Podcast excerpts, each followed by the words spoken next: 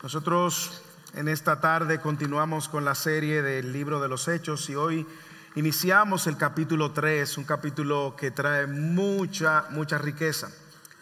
Un capítulo que tuvimos incluso que dividir los pastores porque um, la próxima semana estaremos viendo el segundo sermón de Pedro y hay tanto en ese sermón que no podía ir junto con esta historia que encontramos en el día de hoy.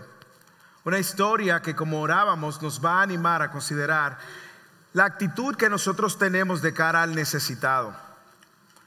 El misionero William Temple, él dijo: si el evangelio es verdadero para alguien en cualquier lugar, también lo es para todos los hombres en todas partes.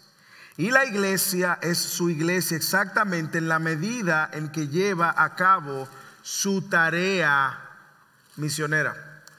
De una manera u otra, básicamente lo que decía este misionero William Temple, británico, era que la iglesia compuesta por creyentes comprometidos a vivir de manera misional, somos los responsables de llevar esta buena noticia a todo el necesitado, en todo lugar, en toda parte, a toda hora. Bueno, exactamente esto es lo que vemos aquí en, en el texto de hoy. Es el cumplimiento o el inicio del cumplimiento de lo que Jesús le había pedido a los discípulos que iban a hacer. Jesús le dijo a los discípulos: ustedes me van a ser testigos. Y el primer lugar en el que ustedes van a ser testigos es en Jerusalén. Así que vemos ahora a Pedro y a Juan en el epicentro de Jerusalén, en el templo. Nosotros nos encontramos justamente viendo cómo lo que Jesús había dicho en el capítulo uno, versículo ocho, él había dicho que iban a recibir poder cuando venga sobre ellos el Espíritu Santo y que entonces iban a ser testigos en Jerusalén, en Judea, en Samaria y hasta los confines en la tierra. Bueno, ya nosotros vimos que ellos fueron bautizados con el Espíritu Santo en el capítulo dos y ahora vemos cómo los discípulos comienzan a moverse en la dirección de ser testigos de Cristo. Así que nos encontramos en el momento donde Pedro y Juan están en Jerusalén. En el nombre de Jesús fueron enviados a proclamar el nombre de Jesús. Por eso hoy el título va a llevar el sermón es este: en el nombre de Jesús. No lo vamos a poner más complicado de lo que eh, la idea del texto mismo comunica. Si usted recuerda, la semana pasada, en el capítulo dos, versículo cuarenta y tres, sucedió algo interesante. Y es que cerca de tres mil personas que escucharon, recibieron la buena noticia del evangelio, se convierten, se arrepienten, se apartan de sus pecados, son bautizados. Pero Lucas dijo algo y dejó algo muy claro, y es que a la luz de los prodigios y señales que hacían los apóstoles, la, el pueblo empezó a tener temor reverente ante el Dios que ellos proclamaban, en el nombre que ellos venían, en el nombre de Jesús. Era también de costumbre ir al templo a orar, y de hecho en los versículos anteriores nos decía Lucas que ellos estaban continuamente perseverando en la oración. Y la oración en ese momento jugaba dos contextos: en el contexto de las reuniones hogareñas, pero sobre todo en el contexto de la tradición de ese momento, que era ir a el templo a orar. Ellos subían al templo a orar y iban ahora con una nueva misión, sino que era otra: proclamar el nombre de Jesús. Yo quiero que leamos el texto otra vez. La hermana Susana lo leyó muy bien y quiero que los revisitemos. Y mientras los revisitemos, yo quiero que usted vea, observe lo que está sucediendo. Trate de adentrar su corazón lo más posible a lo que esto está sucediendo. Si usted es de lo que cuando ve películas se, se, se entra tanto en la película que cuando termina usted quisiera saber qué está sucediendo, bueno, pues trate de adentrarse aquí lo más posible a esta historia para que pueda ver el valor de esta historia para nosotros hoy en el dos mil veinticuatro. Versículo uno del capítulo tres. Cierto día Pedro y Juan subían al templo a la hora novena, la hora de la oración. Y había un hombre cojo desde su nacimiento, al que llevaban y ponían diariamente a la puerta del templo, llamada La Hermosa, ¿Para qué lo llevaban? Bueno, lo llevaban para que pidiera limosna a los que entraban al templo.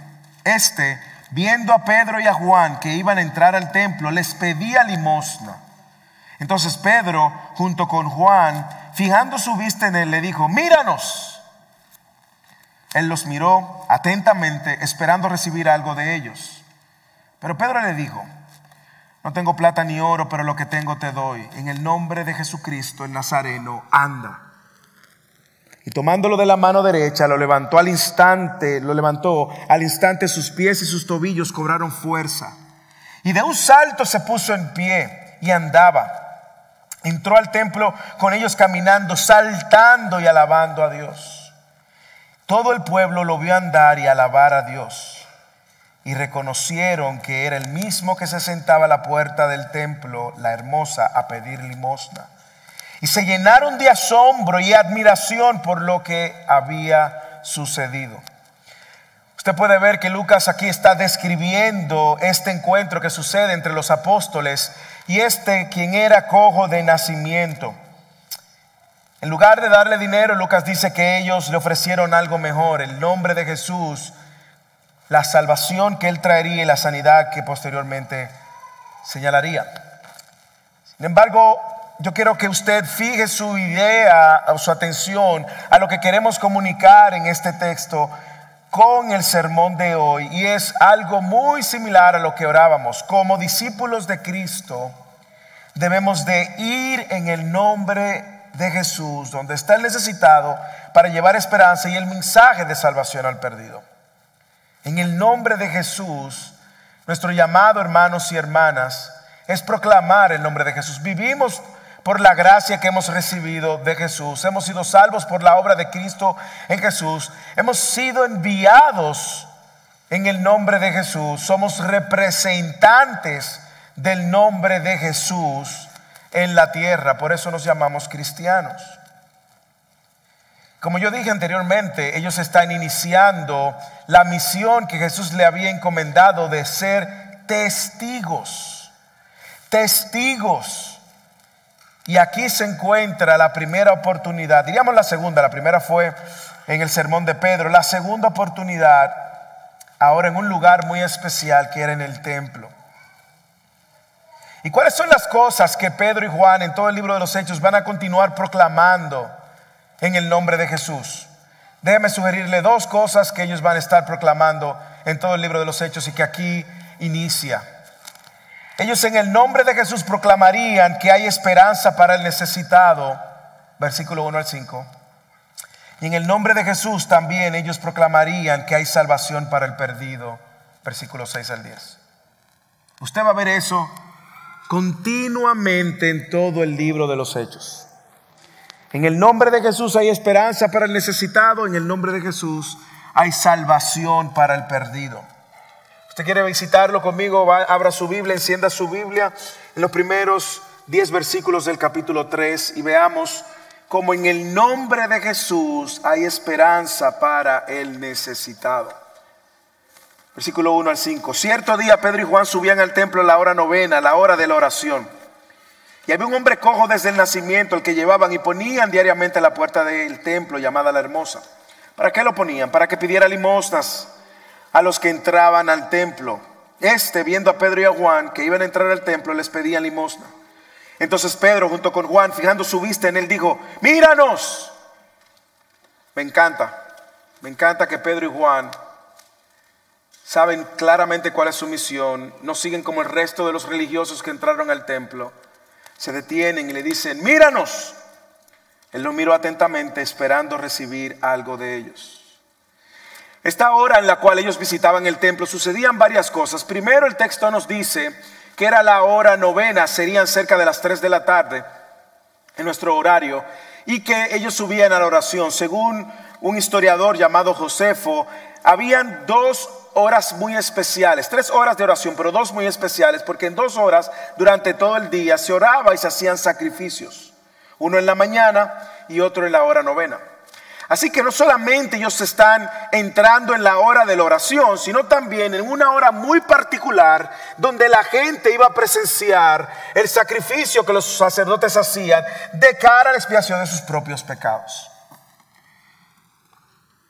Esos sacrificios se celebraban diariamente según la clase social o la disponibilidad económica que usted tuviera. Si no tenía mucho, llevaba palomillas. Si tenía más, pues tenía que llevar un cordero y todo lo demás. Por lo tanto, en esas dos horas eran cuando más personas se acercaban al templo. Había momentos especiales en el templo, pero a la hora del sacrificio era el, era el momento más asistencia, lo cual nos hace sentido el entender por qué el paralítico lo ponen a la hora donde va más, más gente. Él depende de la gente. Y cuando Pedro y Juan llegan a una de las puertas del templo, este, este hombre estaba ahí, probablemente lo acababan de poner o probablemente por la hora, ¿verdad? Quizás él no tenía todo el día ahí, probablemente por la hora, como era la hora más asistida, probablemente lo acababan de poner ahí. Unas horas antes, una hora antes, lo cual hace este momento quizás el mejor momento para recibir limosnas. Pero algo interesante que la cultura nos deja, rabínica sobre todo en el momento, nos deja saber, es que habían tres pilares en la cultura judía que era muy importante: la Torá, la adoración y la demostración de caridad o, o, de, o de bondad al necesitado. Estos eran tres momentos, eran tres pilares de la fe judía tradicional. Usted apegado a la Torá, usted adoraba al Dios de la Torá y usted hacía buenas obras en nombre del Dios de la Torá. Sin embargo, la limosna era una de esas maneras principales de mostrar compasión y bondad. Era una expresión religiosa de tener una devoción por Dios. Así que imagínense la multitud de personas que estaba entrando al templo con esto enraigado en su tradición, en su cultura. Pasaban, tiraban su moneda y seguían hacia el templo. Y tirando su moneda o sus, o sus donaciones, ellos estaban cumpliendo con esto, este de los tres pilares de la tradición judía.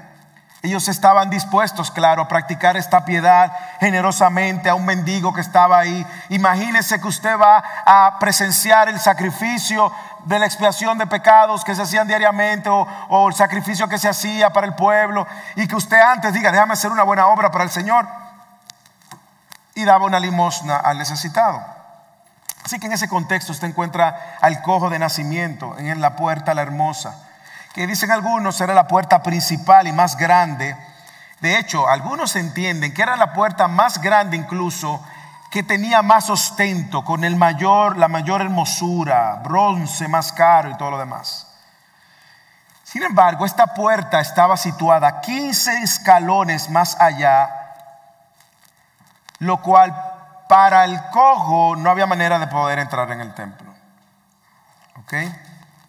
Y aquí Lucas proporciona una evidencia más de lo que Jesús le había dicho a los discípulos que iban a hacer cuando recibieran poder, y una evidencia más de lo que leímos en el dos cuarenta y tres de que ellos estaban haciendo milagros. Ahí nos encontramos. Sin embargo, yo le dije al principio que quiero que usted se adentre lo más posible en esta historia para que pueda entender lo que está sucediendo.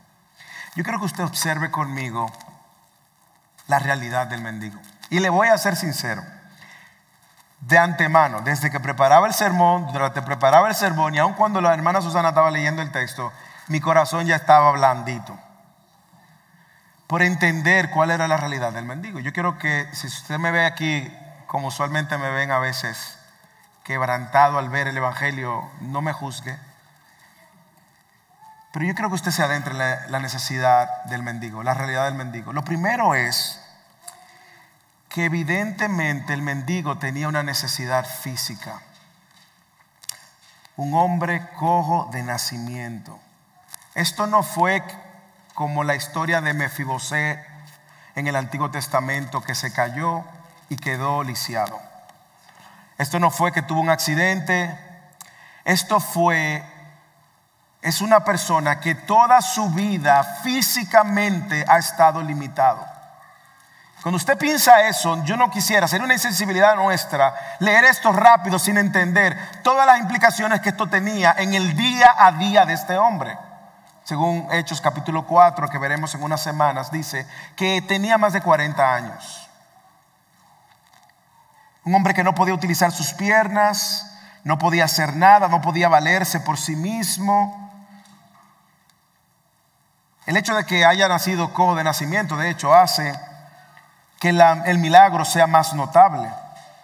Pero lo que quiero resaltar, no solamente de que él había sido cojo de nacimiento, es que esta necesidad no solamente era una necesidad que él tenía desde el momento en que llegó a este mundo, sino que también parece ser una necesidad de la cual todos estaban conscientes. Era evidente a todos. Esa necesidad física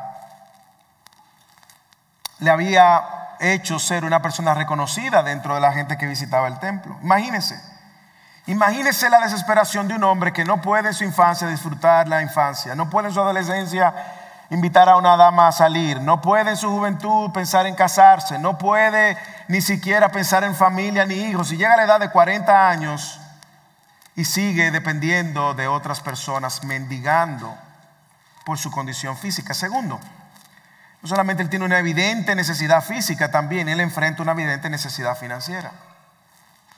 Al que llevaban y ponían diariamente a la puerta del templo llamada la Hermosa, ¿para qué? Para que pidiera limosna a los que entraban en el templo.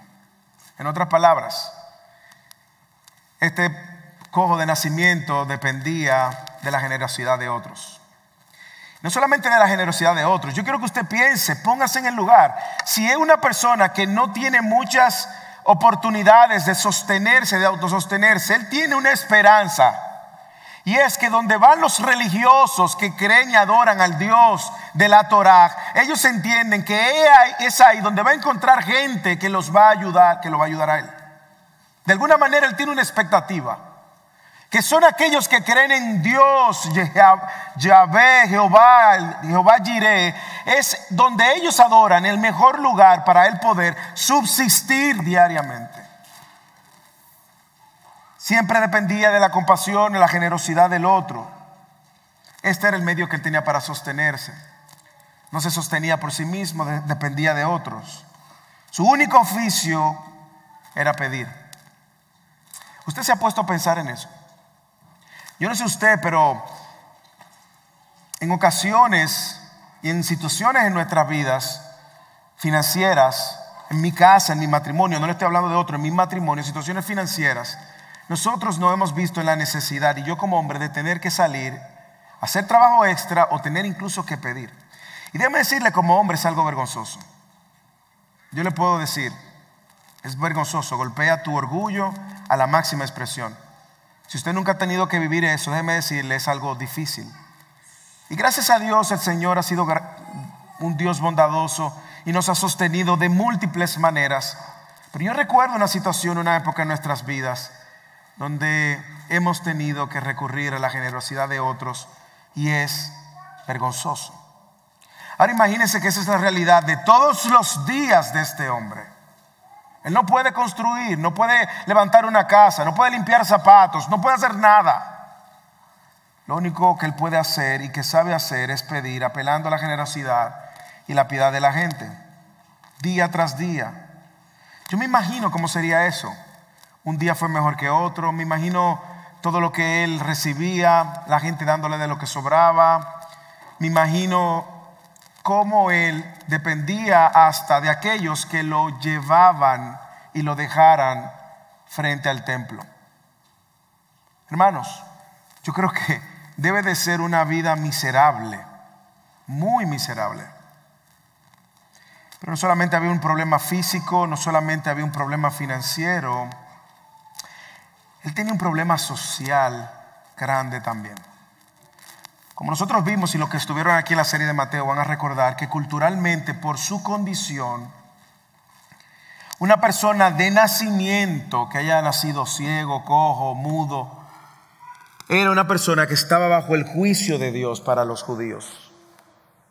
Esta persona no tenía ningún tipo de compasión. Si usted recuerda cuando predicábamos Mateo, usted recordará lo que hace a Jesús compasivo, más compasivo sobre los demás. No solo que su carácter es compasivo, su esencia es ser compasivo, sino que lo manifestó justamente con el más necesitado, cosa que los líderes religiosos de la época le criticaron. Y ese rechazo cultural lo lleva a una cuarta realidad, y es que él también les tenía una necesidad espiritual. Déjenme demostrárselo por las escrituras. Dice que lo ponían diariamente a la puerta del templo. Este cojo de nacimiento, paralítico, no sabía lo que era entrar al templo, adorar al Dios que lo había creado. Él solamente se valía de las historias. Quizás escuchaba el júbilo dentro del templo, en los atrios. Él no sabía lo que era estar. Recuerde que en el contexto que estamos hablando, la presencia de Dios estaba en el templo. El templo era un sinónimo de la presencia de Dios. Recuerde eso. Y a él le tenían no solamente prohibido, porque usted dirá, ¿por qué no lo llevaban? ¿Por qué no había personas piadosas que no lo dejaran en la entrada de la puerta, sino que lo metieran directamente al templo para que él, desde el templo, en su condición de paralítico o cojo de nacimiento, pudiera festejar con los demás? No, es que la ley se lo prohibía. Lo cual habla de la mayor necesidad que él tenía, que era la necesidad espiritual. Levíticos capítulo veintiuno, versículo diecisiete, escuchen. Entonces el Señor habló a Moisés: dile a Aarón, ningún hombre de tu descendencia por todas sus generaciones que tenga algún defecto se acercará para ofrecer el alimento a su Dios, porque ninguno que tenga defecto se acercará, ni ciego, ni cojo, ni aun que tenga el rostro desfigurado o extremidades deformadas, ni hombre que tenga pie quebrado o mano quebrada, ni un jorobado, ni enano. Ay. Usted se ríe, yo sé por qué usted se ríe. Ni jorobado ni enano, ni uno que tenga defecto en un ojo, o sarna, o postilla, ni castrado. Estamos hablando de que este paralítico, cojo de nacimiento, probablemente también recibió mucho rechazo de los líderes religiosos. Este está bajo maldición, no tiene ningún tipo de esperanza. Este Dios lo desechó también. Su mayor necesidad no solamente era el comer diariamente, no solamente era física, no solamente era social, su mayor necesidad es espiritual. Porque ahora, no solamente a los ojos de todos religiosos y aún de la Torá, él estaba completamente despreciado. Por eso nunca, aun cuando hubiese querido, aun cuando otros buenos hombres y mujeres hubiesen intentado, nunca iba a entrar al templo. Lo más cerca que este paralítico tenía del templo era la puerta. Usted puede entender el nivel de miseria y de necesidad que estamos hablando aquí. Él nunca había ofrecido sacrificios por sus pecados. Probablemente nunca había alabado el nombre, alabado el nombre de Dios. Al contrario, quizás tenía múltiples de cuestionamientos. ¿Por qué a mí? ¿Por qué a mí? ¿Por qué a mí? Él veía a la gente entrar al templo, no podía entrar al templo. Y me imagino que también enfrentaba la indiferencia de líderes religiosos y de muchos que se llamaban ser seguidores de la Torá. Así que había nacido, jamás había andado, así que lo, lo traían. Un indigente reducido a pedir limosna que des, dependía de los demás. Ahora mire lo que hacen los discípulos. Observen. Versículo tres. Conociendo ya la necesidad del paralítico, de este cojo de nacimiento. Este... ¿Quién? El paralítico, el cojo de nacimiento. viendo a Pedro y a Juan que iban a entrar al templo, les pedía limosna. Estos eran diferentes.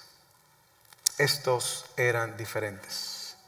Entonces Pedro, junto con Juan, fijando su vista en él, le dijo: míranos, míranos.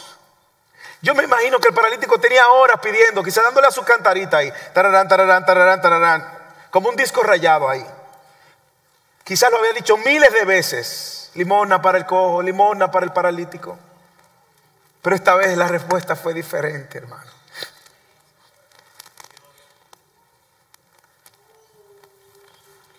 Así que Pedro se detiene junto a Juan. Él le llamó la atención, llamó la atención de ellos, y Pedro y Juan le dicen: míranos. Por lo general, por lo general, como yo dije, los que entraban al templo lanzaban la limosna. Eso era suficiente. Entraban apresuradamente al templo. Y muchas veces me imagino otros que ni siquiera miraban. Estos discípulos tenían una misión muy clara. Ellos habían aprendido del maestro. Ellos sabían que si Jesús hubiese entrado en la puerta del templo, Jesús no lo hubiese ignorado como cientos de personas que entraron al templo. De hecho, hay un cuadro en Marcos capítulo dos, donde rompen el techo y entran un paralítico también de nacimiento. ¿Usted lo recuerda? ¿Y qué hizo Jesús? Dice que Jesús lo miró y vio que esta gente tenía fe. También nosotros vemos como en el estanque de Bethesda, un hombre paralítico que tenía treinta y ocho años enfermo también, no podía llegar al estanque. ¿Y qué dice el texto? Que Jesús se paró, se detuvo, lo miró y lo sanó.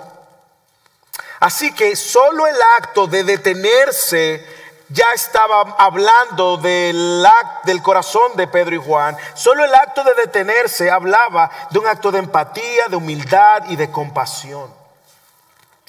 Y ellos sabían que Jesús lo había enviado a los necesitados. Ellos sabían que ellos iban a ser testigos. Ellos sabían, pero ellos iban a ser testigos en el nombre de Jesús, sin discriminar a nadie por su condición. Obviamente, este encuentro ya no iba a ser casual, no iba a ser un encuentro más. Así que Pedro le da toda la atención, y de hecho algunos estudiosos entienden que cuando ellos fijan la vista en, al, al cojo de nacimiento, apunta a un significado más profundo de solamente mirarlo, sino de que ellos se, se detienen con expectativas de que algo va a suceder.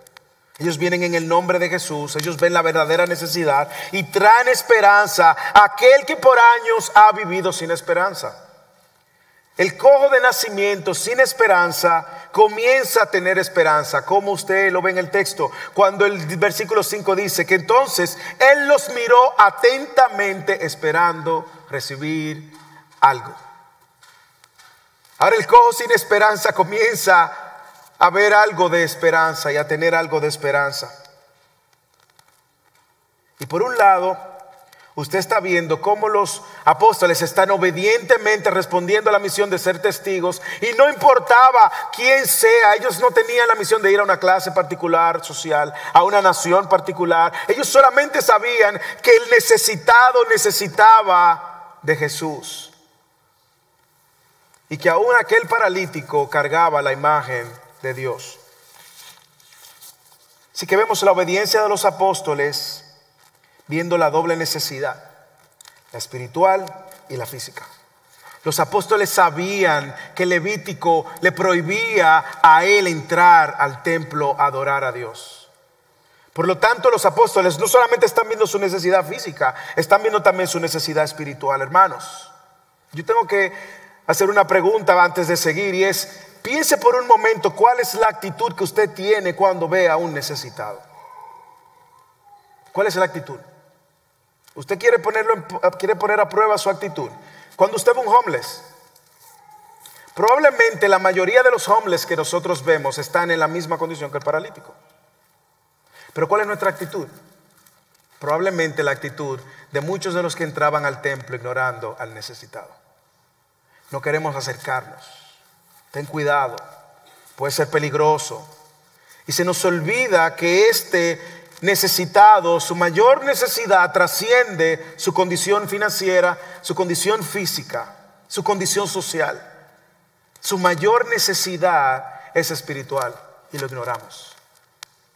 En ocasiones tenemos la misma actitud que los cientos que entraron por años y que conocieron al paralítico.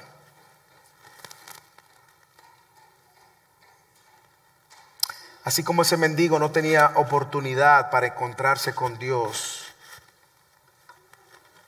así hay mucha gente que está afuera esperando que alguien le hable en el nombre de Jesús. Por lo tanto, estos vienen en el nombre de Jesús a traer esperanza. Ellos vienen en el nombre de Jesús a decirle: hay esperanza para el necesitado. Que lo, que lo, lo otro que vemos en el texto es que es en el nombre de Jesús ellos van más allá. No es solamente identificar la necesidad, hermanos. No es solamente identificar la necesidad. Es identificar la necesidad y proveer para la necesidad. Versículo cinco al diez. En el nombre de Jesús hay salvación para el perdido. Lea conmigo versículo seis al diez. Pero Pedro le dijo: no tengo plata ni oro, pero lo que tengo te doy. Y aquí está. Este es el versículo clímax de toda la porción. En el nombre de Jesucristo el Nazareno. Lo identifica muy bien, para que no lo confundan con ningún otro nombre. Ese Nazareno, ese Nazareno que, que la gente decía que si saldría algo de, de Nazaret, ese es. Ellos le dijeron: anda.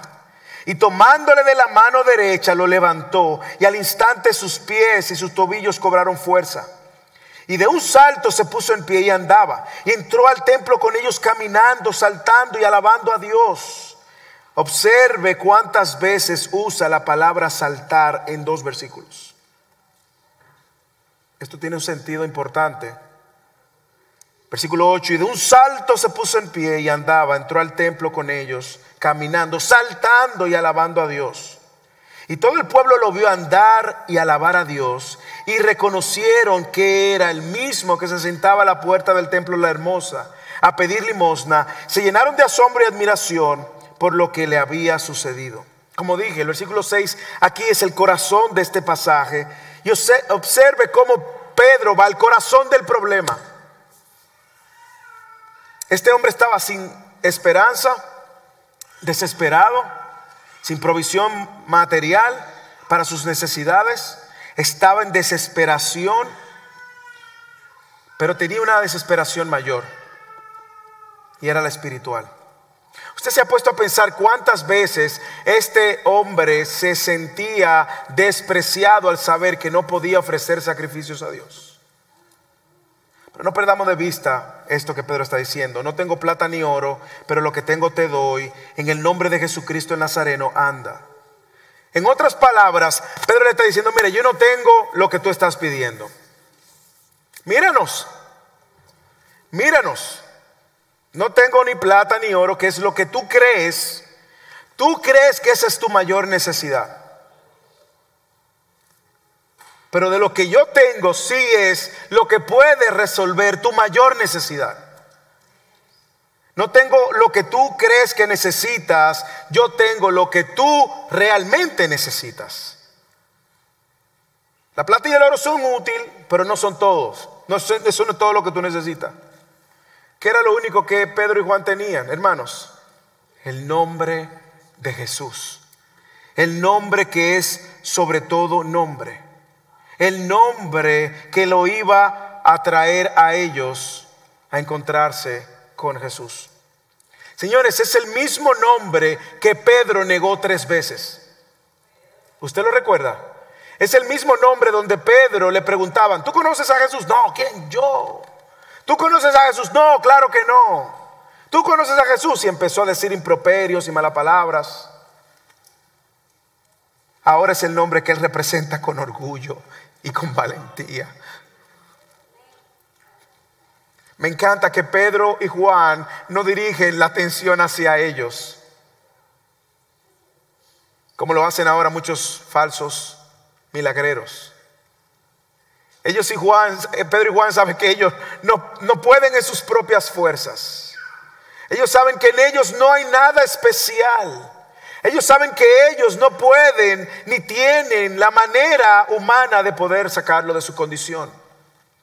Pero ellos conocieron a uno y conocen a uno que sí podía. Ellos lo vieron hacer milagros. Ellos vieron a Jesús siendo compasivo con el necesitado en múltiples ocasiones. Y ellos sabían que en el nombre de Jesús, Jesús mismo los había enviado. Entonces ahora ellos podían traer provisión para la necesidad. Su mayor necesidad, Pedro y Juan le dicen, nosotros sí tenemos tu solución. Para tu mayor necesidad, tú necesitas de Cristo. Y tomándole de la mano a la derecha, versículo siete, lo levantó al instante. Sus pies y sus tobillos cobraron fuerza y de un salto se puso en pie y andaban. Entró al templo con ellos caminando y saltando y alabando a Dios. Yo no sé si usted está viendo todo lo que está sucediendo. El nombre de Jesús aquí y Jesucristo, como ellos dicen, en el nombre de Jesucristo. Cristo no es el apellido de Jesús. Jesús el Mesías, en el nombre de Jesús el Mesías. Nosotros tenemos lo que tú necesitas. Y por eso invocan el nombre de Jesús con la autoridad que Jesús le ha dado y con el poder en el que ellos se encuentran. Y ahora Jesús, a través de estos instrumentos de la gracia, traen la provisión para el cojo de nacimiento. ¿Y qué pasa con el cojo? Recibe ambos milagros, el físico y la salvación de su alma. Probablemente algunos entienden que Lucas, al describir esto que está usando y repetir la palabra saltó, entró saltando, está pensando, algunos entienden que Lucas tiene en mente Isaías capítulo treinta y cinco, versículos cinco al seis. Escuche lo que dice. Fortalezcan las manos débiles y afiancen las rodillas vacilantes. Digan a los de corazón tímido, esfuércense, no teman, pues su Dios viene con venganza. La retribución vendrá de Dios mismo. Mas Él los salvará. Versículo cinco. Entonces abrirán los ojos de los ciegos y los oídos de los sordos se destaparán. El cojo entonces saltará como un ciervo y la lengua del mudo gritará de júbilo, porque aguas brotarán en el desierto. Algunos entienden que Lucas está, tiene este texto en mente porque lo que está sucediendo aquí es una imagen justamente de lo que dijo Dios en el Antiguo Testamento que sucedería en la era del Mesías. Y observa el lenguaje, al instante sus pies, tobillos cobraron fuerza y de un salto se puso en pie y andaba. Entró al templo con ellos caminando, saltando y alabando a Dios. Así que ahora este cojo no solamente ha recibido la provisión para su realidad física, sino también para la de su alma, hermanos. Él también ha encontrado ahora la aceptación espiritual en el nombre de Jesús. Ahora él tiene acceso a la presencia de Dios. ¿Usted lo está entendiendo? Por primera vez en su vida, el paralítico conoce el templo por dentro. Pero lo que lo está moviendo a él no ha sido toda la religiosidad que él había escuchado de estos rabinos que lo despreciaban. Es que ahora en el nombre de Jesús él ha encontrado sanidad y salvación y por eso alaba el nombre de Dios. Hermanos, yo sé que hemos enseñado que no queremos decir algo que el texto no diga. No queremos abusar. Y usted dirá, ¿de dónde sacamos la salvación? Bueno, se infiere porque él está alabando a Dios. Pero más adelante, la semana próxima, en el versículo dieciséis, Pedro hace esta aseveración, hablando de este paralítico. Por la fe en su nombre, es el nombre de Jesús lo que ha fortalecido a este hombre, a quien ven y conocen. La fe que viene por medio de Jesús le ha dado a este esta perfecta sanidad en presencia de todos ustedes. Lo que Pedro va a decir en los versículos siguientes es que este cojo de nacimiento fue sano, fue salvo solo por fe, fue salvo solo por gracia y fue salvo solo por Cristo. Lo que él está diciendo es que este ciego no llegó a la presencia de Dios por los medios ordinarios religiosos, sino por el único camino que le iba a proveer para la necesidad de su alma. Por primera vez lo consideran digno de entrar en el culto. Y ese tema lo vamos a ver en Hechos. Luego vamos a ver a Pablo en un cuadro muy similar también. Pero aquellos que fueron indignos, rechazados de entrar y adorar a Dios, ahora se encontraban en una aceptación por el nombre de Jesús. Ya fuera un mendigo, un cojo, un eunuco, etíope que vamos a ver, o una mujer o un gentil. Y no es de extrañar que este paralítico ahora estuviera tan lleno del gozo del Señor, haber experimentado la sanidad y la salvación, que comenzó a saltar y alabar a Dios por primera vez. Por primera vez él puede alabar con todo su ser al Dios que lo ha salvado. Y los testigos lo vieron, por eso vieron el antes y el después, y conocían a este hombre alabando a Dios, llenándose de asombro y asombro que sirvió de testimonio para Dios. Hermanos, la historia tiene un final feliz, pero no debe quedarse ahí, debe de venir aquí. ¿Cuál usted piensa que es su mayor necesidad? Probablemente usted vino aquí y cree que su mayor necesidad es financiera. No. Probablemente usted cree que su mayor necesidad es física. No. Probablemente usted cree que su mayor necesidad es de un trabajo. No. O de un esposo, una esposa. No.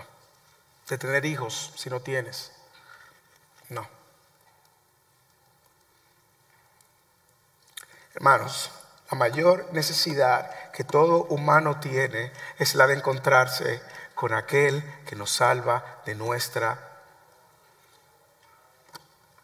maldición del pecado. La mayor necesidad que tú tienes en esta mañana es el poder encontrarte continuamente con tu Señor y tu Salvador. Y déjame decirte, la audiencia en este lugar, lo he dicho en otras ocasiones, probablemente está dividida en dos. Aquellos que ya han recibido la salvación solo por la fe, solo por gracia, solo por Cristo. Y tú estás aquí. Y probablemente estando aquí tú has puesto otras necesidades por encima de esta que es tu mayor necesidad. La mayor necesidad era la del perdón de tus pecados y se encuentra y ha sido provista solo por Cristo. Si ya tú has recibido la salvación solo por gracia, entonces vive a la luz de que has recibido la salvación por gracia. Dale gracias al Señor todos los días de tu vida. Si tú te encuentras en Cristo, dale gracias a Dios todos los días de tu vida, porque tu mayor problema y tu mayor necesidad se ha resuelto y se resolvió en la cruz. Dale gracias a Dios por el regalo inmerecido del Evangelio. Salta, alaba a Dios todos los días. Hermanos, esa es la respuesta diaria que todo el creyente que ha entendido de lo que Dios lo ha salvado debe de tener. Hermanos, pero mire lo que nosotros hemos hecho. Nos hemos tomado y nos hemos creído y hemos absorbido y hemos creado por la cultura que hay otras necesidades que son más importantes que estas. Y usted dirá, ¿y cómo lo sé? Bueno, mire cómo funciona en su día a día. Mire cómo son las prioridades de su vida. Mírela, mírela, mírela. Mire lo que usted le pone atención, a lo que usted le pone empeño, a lo que usted adora. Mire lo que ahí se va a encontrar. Hermanos, la mayor necesidad del paralítico no era tener pies firmes.